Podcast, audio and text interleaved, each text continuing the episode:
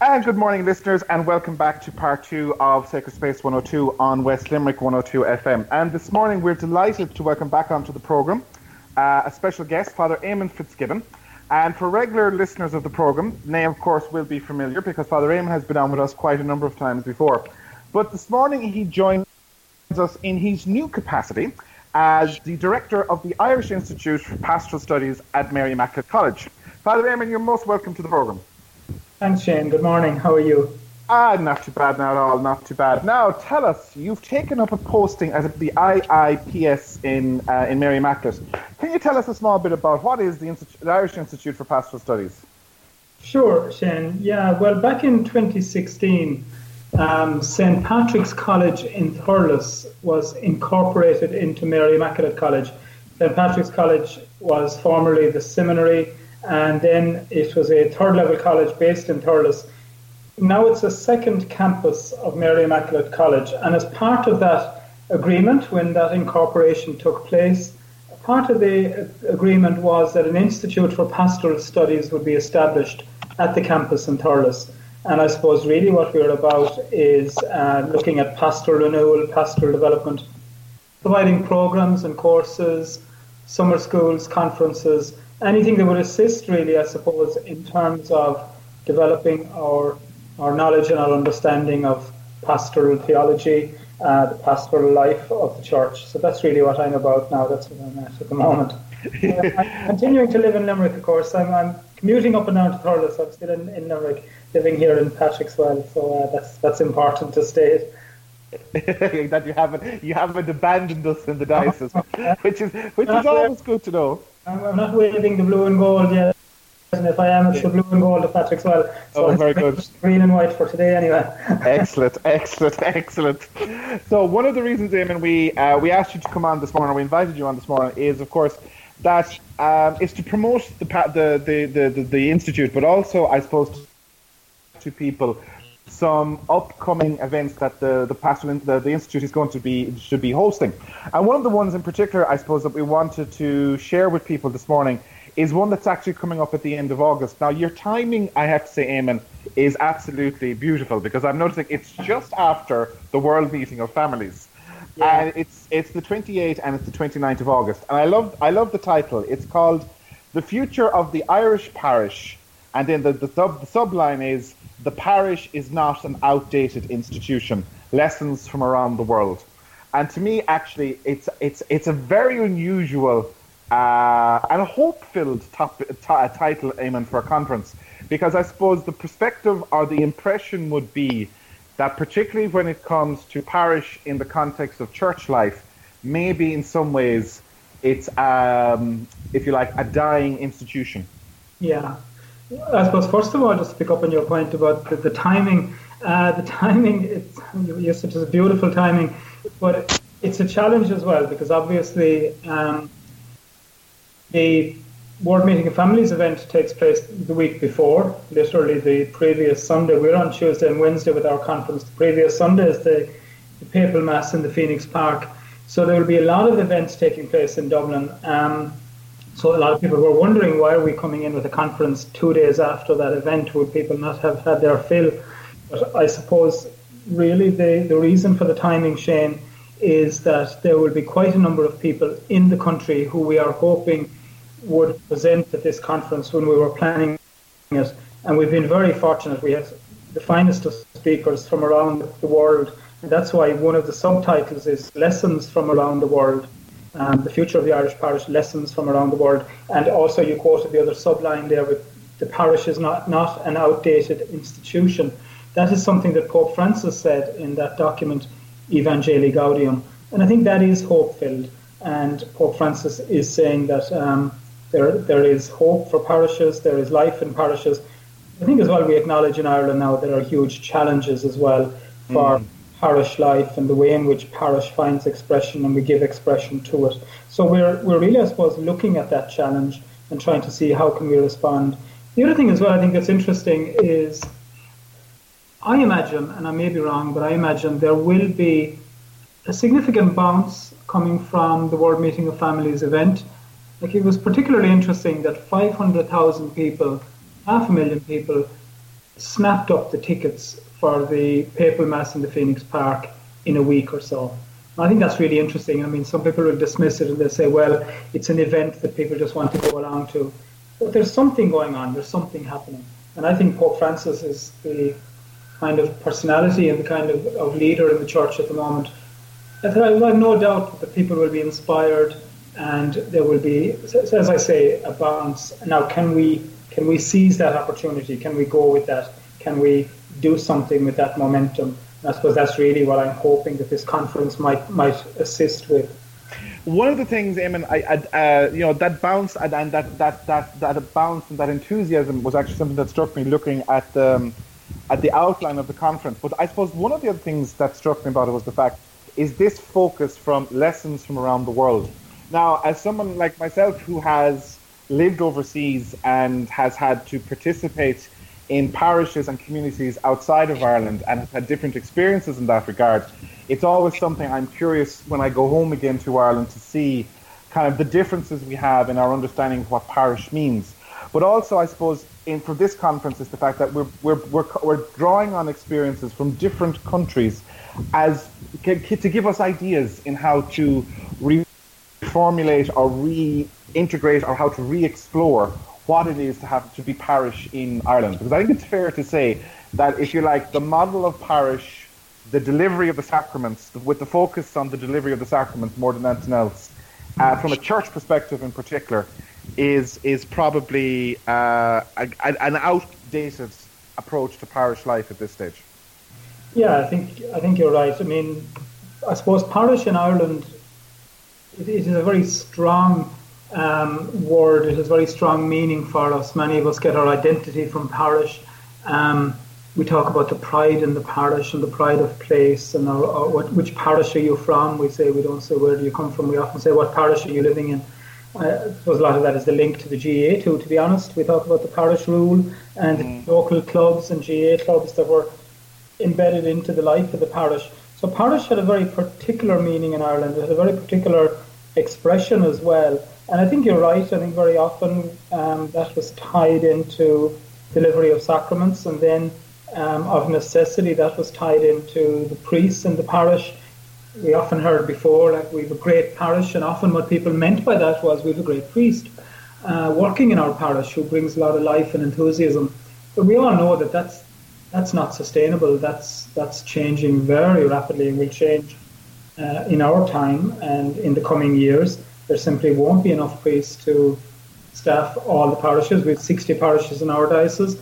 I mean, there are currently nine or ten parishes without a resident priest. So we have to find new ways of expressing parish and what does it mean to be parish.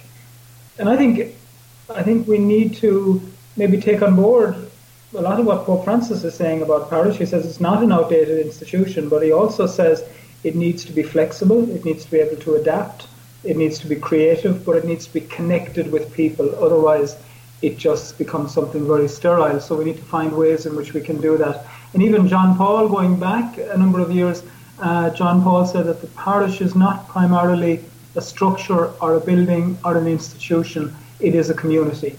And I think that's the challenge for us in Ireland now, is to find a way of giving expression to parish that it is actually about a community of people, a community of disciples, people living out their faith. And that's a challenge, no doubt. And you're right, Shane, we are looking uh, to the experience literally around the world because um, our keynote speaker is coming from the the other end of the world, from uh, Wellington in New Zealand, Cardinal John Dew. He'll be in Ireland for the World Meeting of Families. He's going to be with us at our conference and he will speak about his experience in Wellington, New Zealand, where they face many of the challenges that we are facing now. They faced them 20 years ago. He was very involved in developing um, a whole program for the training of lay catechists, lay pastoral workers, lay ministry. And I think he'll have an awful lot to say that will be of great benefit and of great interest to us. Uh, we also have a bishop who worked in South Africa, in the Diocese of Aliwal in South Africa. He is himself a native of Germany, Bishop Michael Wüstenberg, and he will be speaking to us of how they responded in South Africa to their particular challenges and how they tried to give parish and local church expression in, in, in their context. We have a lady, Margaret Lavin, a theologian who has written some fine pieces on lay ministry and um, ministry today and the challenges uh, that are, are present. And she is going to speak of her context, the Canadian context. She, she works and teaches in Toronto. Finally, then we have a priest coming from Liverpool in the UK, and they've done some very interesting things there around parishes coming together and developing a model of team ministry, which, and at the outset of, of our interview, you mentioned that I was involved in this synod in Limerick. And one of the things we committed to out of that synod was developing team ministry in our diocese. And we're really trying to progress that now and to move that forward. So I think it'll be beneficial to hear um, how has that worked out elsewhere. All of that, of course, uh, all of those experiences from all around the world, they need to be, if you like, sifted through by the people who will be at the conference. I mean, do they have something to say to us? Are they relevant to our reality? Can we apply them? So we're very fortunate to have Martin Kennedy and Jesse Rogers. They both worked with us during the three days of the Synod, but they will help people to sift through what they're hearing and say, okay, are there lessons here for us? What does this say to our reality? Is it relevant? What pieces can we take from this and apply to our own situation? I think that's key because sometimes when we go, as you know yourself, Shane, we can often go to conferences or we can go to seminars or lectures we can hear wonderful talks and come away and say, God, that was a great talk. Well, what's the impact afterwards? What happens afterwards? Is there any real change? So we're we're determined that this won't be just a series of talks from around the world, that there'll be a way in which those who participate can apply the learnings and try and discern ways in which we can take what we've heard, look at our own reality, and move towards some kind of action which will, will help us to be a parish into the future. I, I, I, looking at the brochure, Eamon, that was um, put out for, for the conference. I have to say, looking at the speakers, um, some of their areas of experience really caught my eye. So, for example, um, Bishop Michael Wüstenberg, uh, the man coming from um, South South Africa, what caught my eye with him was his experience working with small Christian communities. Something I suppose that wouldn't be familiar to many people in Ireland, but for those that would have worked overseas in African context or in South American context in particular, uh, that would be something that would be very familiar to them in terms of how you look at parishes, but even within the parishes, you go down even into smaller communities again. Uh, you know, communities within communities, which actually I think is one of the, the one of the, the, the, titles of the talks uh, being given uh, as well, which is the title of the talk rather that uh, Bishop Michael is given. Um, the other one that caught my eye there was uh, Margaret Lavin's title. Uh, it's called Rights and Responsibilities The Role of the Clergy and the Laity in the Catholic Church. And I suppose if people were looking at that, you'd be kind of wondering, well, any idea what she's going to talk about with that one? Um, yeah, Margaret has written a wonderful book called Theology for Ministry, and she, in that book, really explores the whole explosion of lay ministries that has happened in the last uh, 50 years since Vatican II, and how lay people are called to ministry and how that ministry finds expression in the church today, and how we need to be creative around that, and how we need to be uh, responsive, but also responsible, and that we all have a responsibility to ensure that everybody has the opportunity to give their their right, their God-given right at baptism, full expression. So that's um, that's really, I suppose, what what Margaret will be teasing with out with us and I think, as you say, it is an interesting title. She talks about the role of the clergy and the role of the laity. So she's mm. she's um, bringing those two into dialogue, and I think that's something that, that is critical at the moment. It's really, really important for all of us, for mm. priests and people. And now, Eamon, I suppose we're talking about the conference this morning, and I suppose some people will be saying, ah, that might not be really for me. Who would you say should attend this conference in Thurles? Well, first of all, just to say that everybody is welcome and that uh, it is open to all. I suppose really those who will find it most interesting and beneficial are people who are involved in their own local parish community, whether it is in, in areas of ministry, maybe they're Eucharistic ministers, maybe they're going to choir, maybe they're, they're reading, or involved in some other aspect of ministry in their own local parish, or perhaps they're involved in some kind of leadership in the parish, maybe on the pastoral council or some parish leadership group, or maybe the local pastoral area team. And of course, it would be of interest to clergy as well. So um, I suppose all of those who are involved in leadership and ministry at parish level will find this conference, I think, particularly helpful. And as I say, everybody is welcome. Um, you don't have to be involved at that level to, to come along. If anybody finds that the the topics interesting that are outlined in the, the website and in the brochure that you mentioned, they're all very welcome to come along. So, Eamon, just for practicalities, so it's the Irish Institute for Pastoral Studies. Where are you? We're based in the what was the college in Thurles, St Patrick's College. It's directly across from the cathedral in Thurles, across the bridge from the square. The cathedral is on your left, and St Patrick's campus, as it is now a second campus of Mary Immaculate College, it's in on the right hand side, and that's where the, the conference will be. It takes place on Tuesday, the 28th, um, from lunchtime, beginning at 2 p.m., and it takes place also on Wednesday up until 4:30 on Wednesday. So we're there Tuesday and Wednesday. Uh, we we don't have the facilities to provide accommodation for this conference but uh, there is obviously accommodation locally next door, and the Palatines are indeed in the hotels locally in the town. Or, as I know myself, because it's a commute I do very regularly now, it's it's it's literally only an hour up the road from Limerick anyway, so um, it's not, not far at all.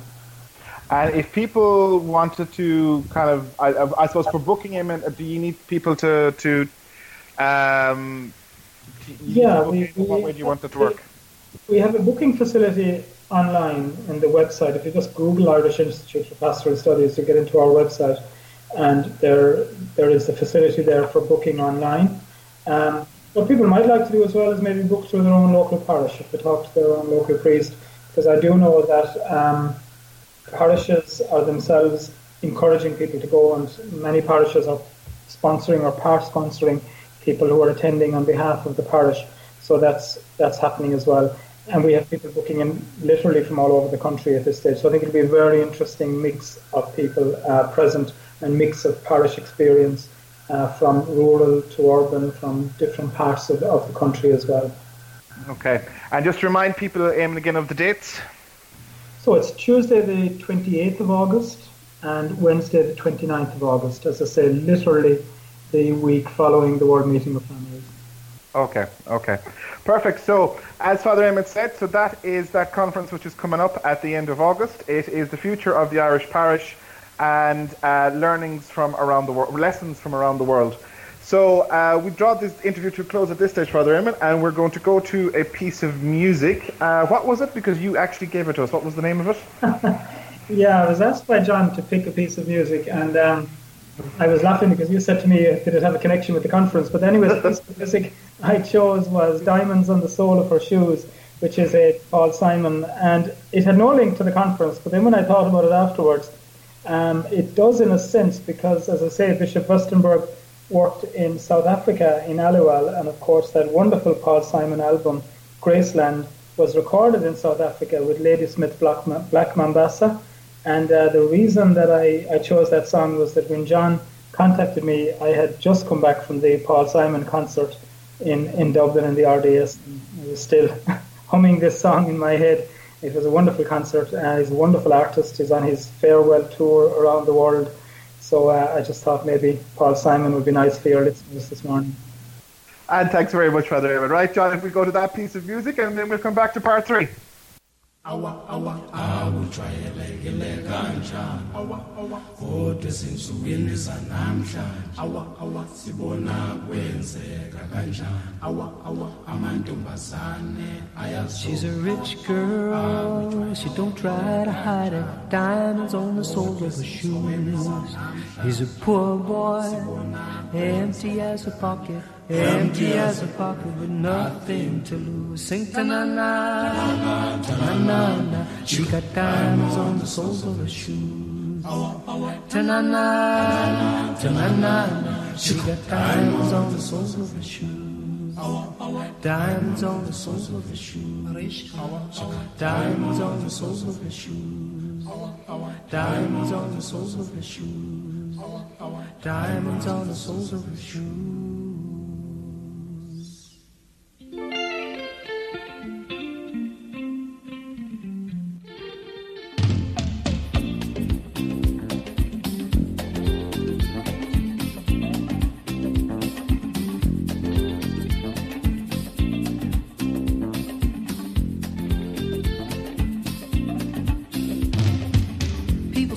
Crazy, she got diamonds on the soles of her shoes. Well, that's one way to lose these walking blues. Diamonds on the soles of your shoes. She was physically forgotten, but then she slipped into my pocket with my car keys. She said, You've taken me for granted because I please you. Wearing these diamonds.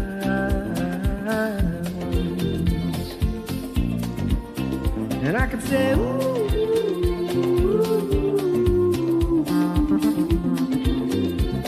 If everybody knows what I'm talking about. As if everybody here would know exactly what I was talking about. I'm talking about diamonds on the soles of the shoes.